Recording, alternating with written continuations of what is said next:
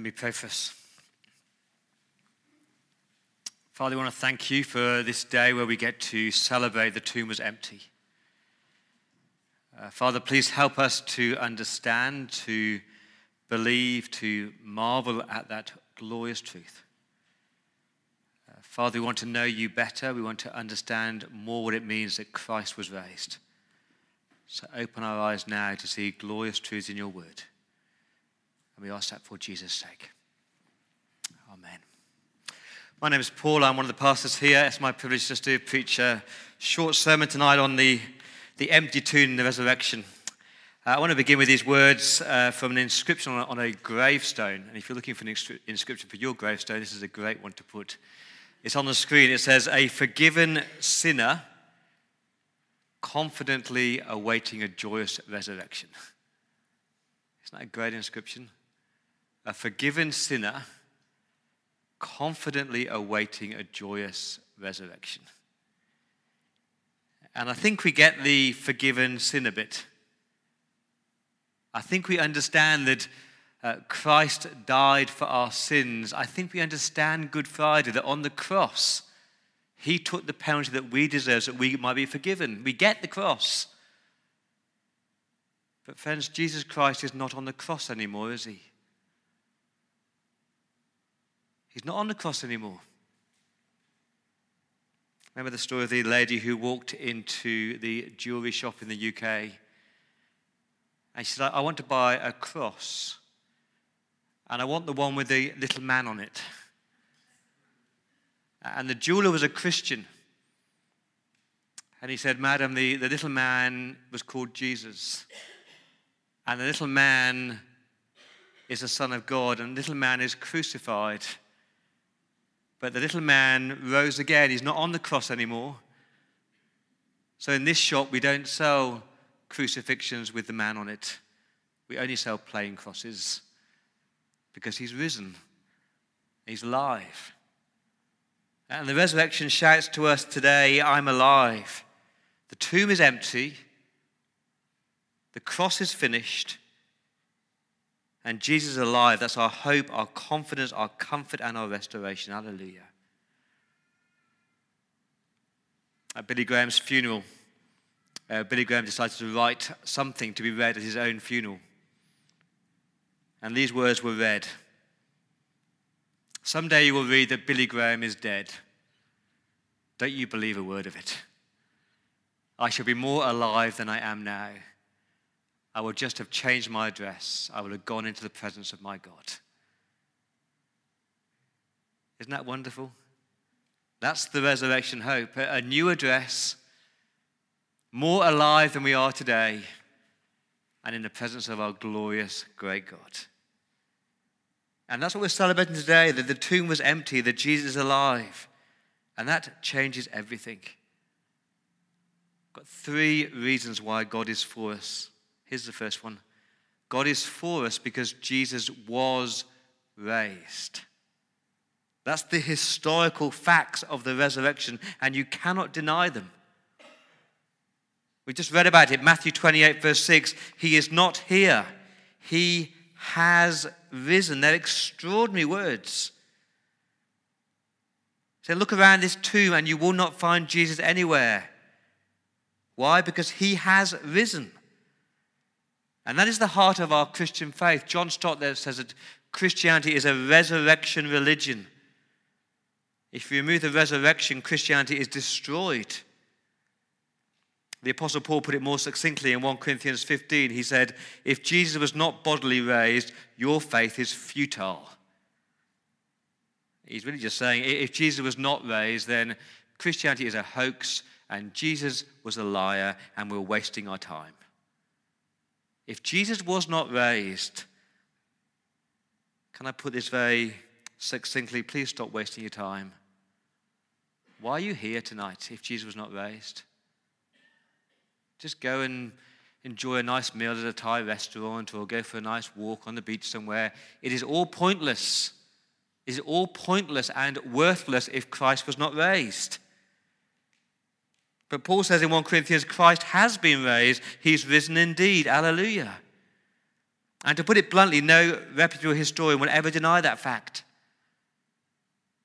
A professor of modern history at Oxford University, who himself is not a believer, he said this No one fact in the history of mankind is proved by better and fuller evidence of every sort than the fact that Christ died and Christ rose from the dead. See, for Christians, our, our faith is built on facts, not feelings, on evidence, and not emotions. The fact is, he was raised, the tomb was empty. Jesus promised he would suffer, he promised he would die, and on the third day he would rise again. And everyone heard that.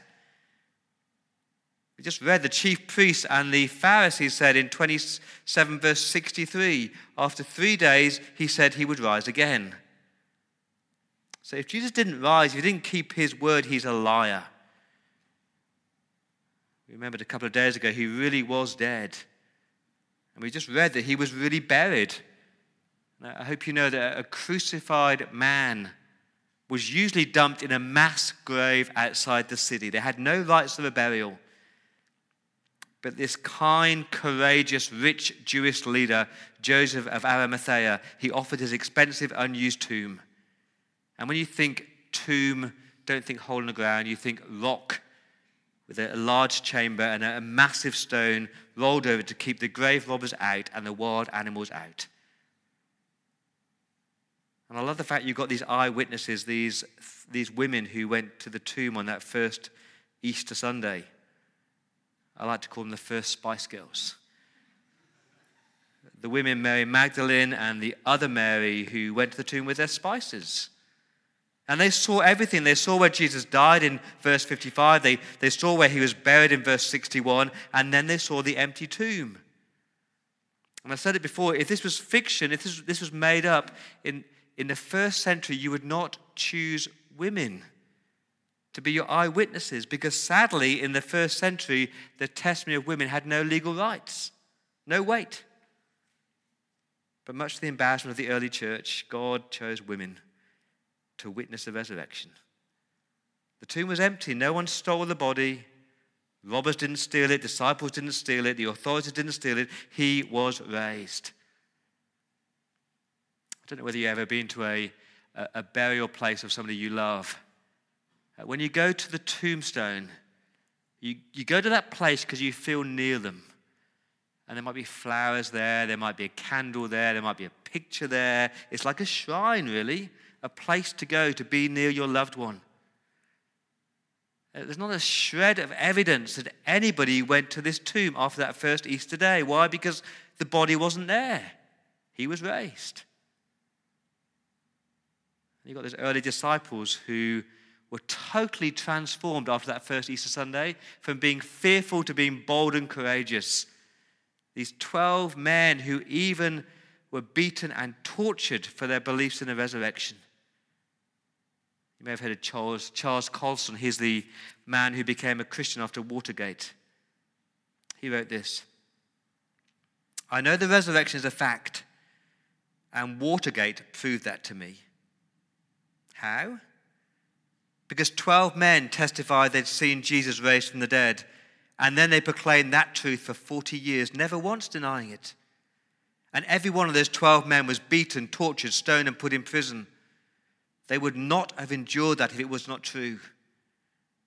Watergate embroiled 12 of the most powerful men in the world, and those powerful men couldn't keep alive for just three weeks.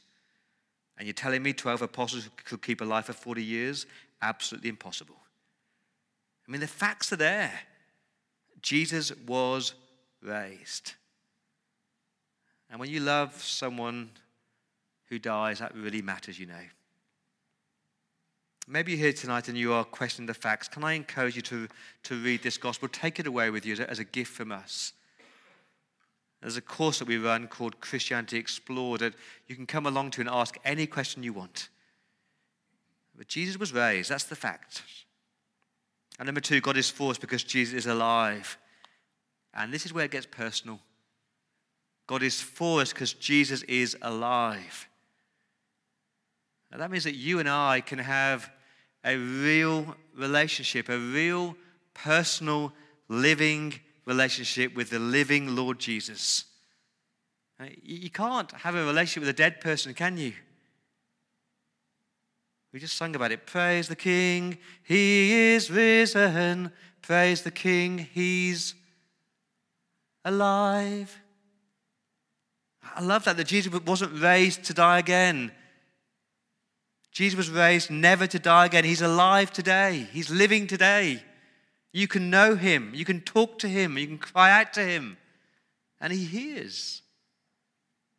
There's a repeated phrase in Matthew's Gospel. You might have missed it. Uh, verse 7, it says, There you will see Him. Verse 10, There you will see me, says Jesus. Verse 17, they saw him. They saw Jesus because he wasn't dead. He was actually alive and he ate and he drank and he talked. The fact that Jesus is alive, it changes everything. You can have a real relationship with him. There's two words in verse 10 that really struck me this year. Uh, Jesus said to his disciples, Do not be afraid. Go and tell my brothers. Isn't that amazing? That Jesus calls his disciples my brothers. He's offering them that, that relationship, that intimate family relationships. And that's what Jesus offers you, you know.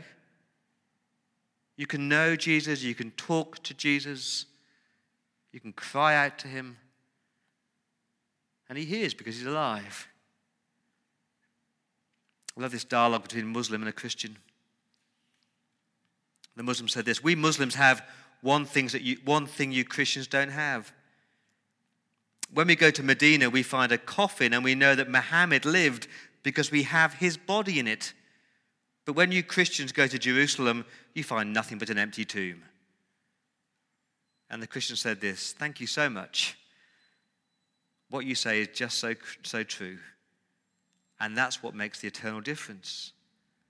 The reason we find an empty tomb is that we do not serve a dead man, we serve a risen, living, personal Savior, the Lord Jesus Christ. He's not dead, he's alive. So when you talk to him, he listens. When you cry to him, he comforts.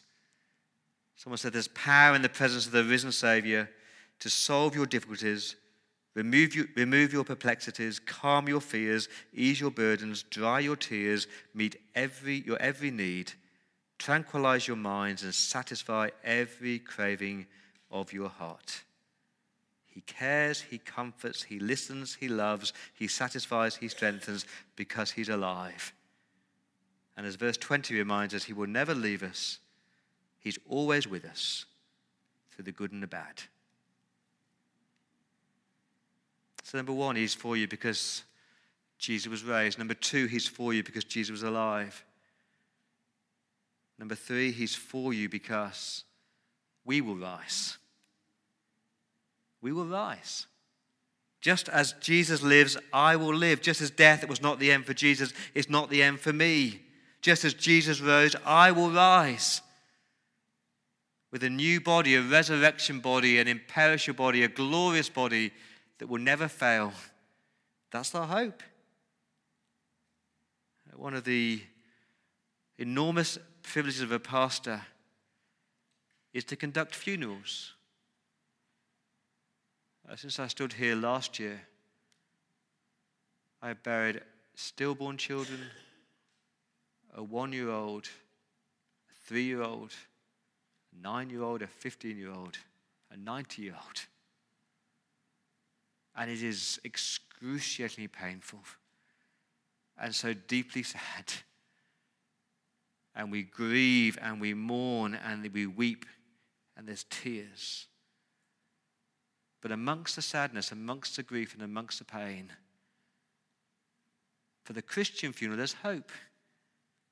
There's a hope of the resurrection. There's a hope that we will see that person again. There's a hope that that person is free from suffering and free from pain and are now with Jesus, which is better by far. It transforms your grief.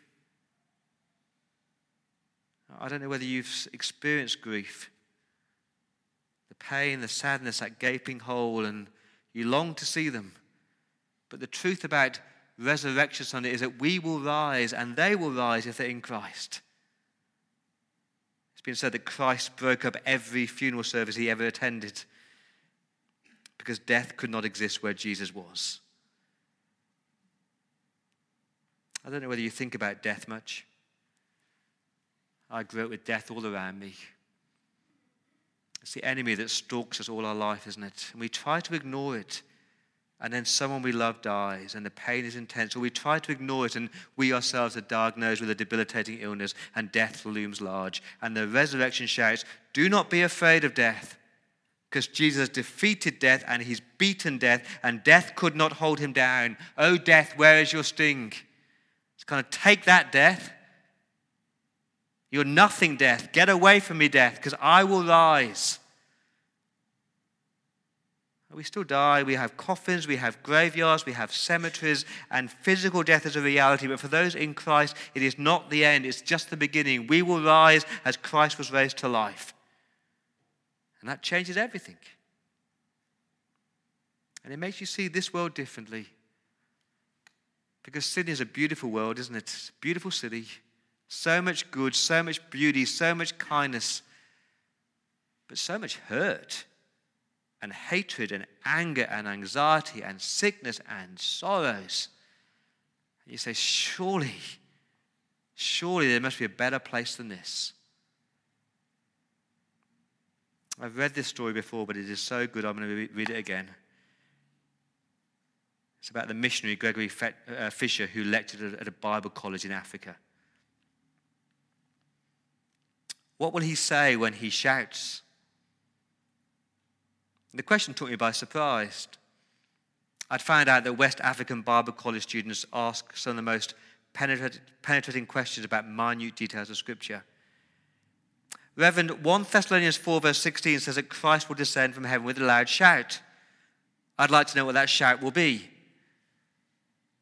I wanted to leave the question unanswered to tell him that we mustn't go past what Scripture has revealed. But my mind wandered to an encounter I had early in the day with a refugee from the Liberian Civil War. The man was a high school principal. He told me how he was apprehended by a two man death squad, tortured, narrowly escaped, but two of his children lost their lives. I also saw flashbacks of the beggars that I pass every morning on my, on, my, on my way to the office. And every day I see how poverty destroys dignity and robs men of the best of what it means to be human. Reverend, you haven't given me an answer. What will Jesus say? Enough, I said. Jesus will shout, Enough. A look of surprise opened on the face of the student. What do you mean, enough? Enough suffering, enough starvation, enough terror, enough death, enough indignity, enough lives trapped in hopelessness, enough sickness and disease and debilitating illness, enough, enough, enough. And I think it's a good answer. Enough of innocent kids being tortured by terrorists, enough of domestic violence and child abuse, enough of dictators causing panic and fear in our world, enough of debilitating disease and depression and natural disasters. Enough, enough, enough, enough. This is a messed up world. We want to cry, Enough, Lord. Bring on that resurrection day when we have that new creation with bodies that will not decay and no injustice and no pain and no suffering and no evil. Enough, enough, enough. I don't know about you, but I long for that day. I long for that day when there is no suffering and no pain and no evil and no injustice. And I long for my resurrection body chatting this week on Thursday to some dear friends of mine, David and Sharon Holgate. They live in South Africa. They've got a son called Daniel who is 16 years old. He has an incurable disease similar to muscular dystrophy. All his muscles are wasting away. He's already in a wheelchair. He can no longer use his arms. And I found out on Thursday he can't even roll over in his own bed at night. He needs 24 hour care. And he won't reach adulthood. As I talked to David and Sharon, they talked about the hope of the resurrection. And the joy they had that he would have a new body with muscles at work and legs at work and arms at work. And it changes everything. I, I long for my new body. This aging, aching, frail, failing body. I just want a new body that works properly and a new mind that works properly. No more cancer, no more brain tumors, no more heart defects, no more depression, no more disease, no more migraines, no more miscarriages, no more mental health issues. Enough, enough, enough. We will rise. Just as Christ was raised, we will be raised with a perfect body. So God is for us because Jesus was raised. Fact. God is for us because Jesus is alive. You can know him personally. God is for us because one day we will rise. And that changes everything. I came across this picture this week. It's from the Notre Dame Cathedral. It was a tragedy, wasn't it? The ashes, the chaos, the decay. But in the middle of the ashes, in the middle of the rubble, there was one thing that was not touched by that fire, and that was the cross. The cross that stood firm amongst all the chaos and rose out of the ashes. And they talked about how we will rebuild and we will restore and we will resurrect this cathedral. And God promised to do that for us, you know to rebuild us and to restore us and to resurrect us, not a cathedral, but our souls and our bodies. And that's why we say Christ is risen. And we say he's risen indeed. Hallelujah.